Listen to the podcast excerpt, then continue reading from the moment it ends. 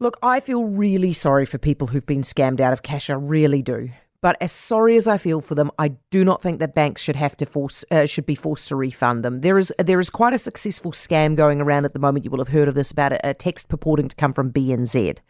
And so, as a result of this, quite a few scam victims have spoken to the media in the last few days about how they fell into this trap. There was the guy who was in Australia for work who got a text also purporting to be from BNZ saying his account had been frozen. He clicked it, he entered his details, he lost $35,000.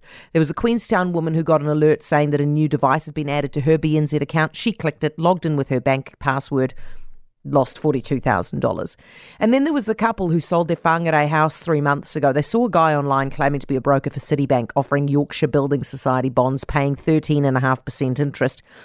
And so they wired him $330,000. Now, on the back of this, Consumer New Zealand is now pushing for banks to refund these scam victims and everybody else who gets scammed because they say banks have deep pockets. And most of these people, if not all of them, do not have deep pockets.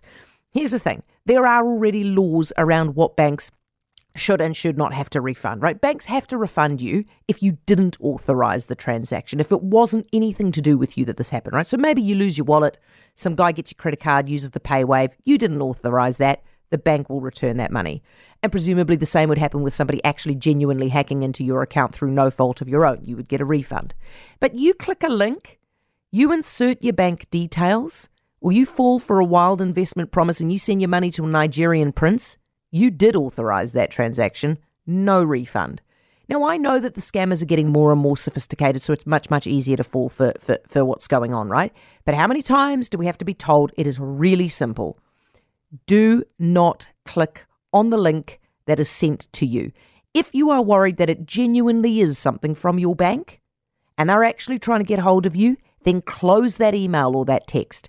Go to the bank's actual website, log in there instead. And if they genuinely are trying to get a hold of you, they will let you know through the website. It is not complicated. If we start forcing banks to refund, for a very few people, I guarantee you it will increase their risky behaviour.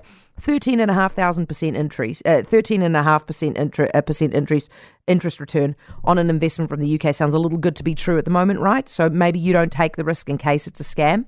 But if the bank has to refund that if it is a scam, doesn't doesn't it make it much less risky for you? Yes, it does. I think Consumer New Zealand has got one point that banks should step up their security. For example, every transaction over, let's say, X amount should generate a text asking you to confirm that you really do want to send that money. If banks don't have that, they should. But forcing banks to refund people is forcing them to pay for mistakes that they are not making, and that is not fair. For more from Heather du Plessis-Allan Drive, listen live to News Talk ZB from 4 p.m. weekdays or follow the podcast on iHeartRadio.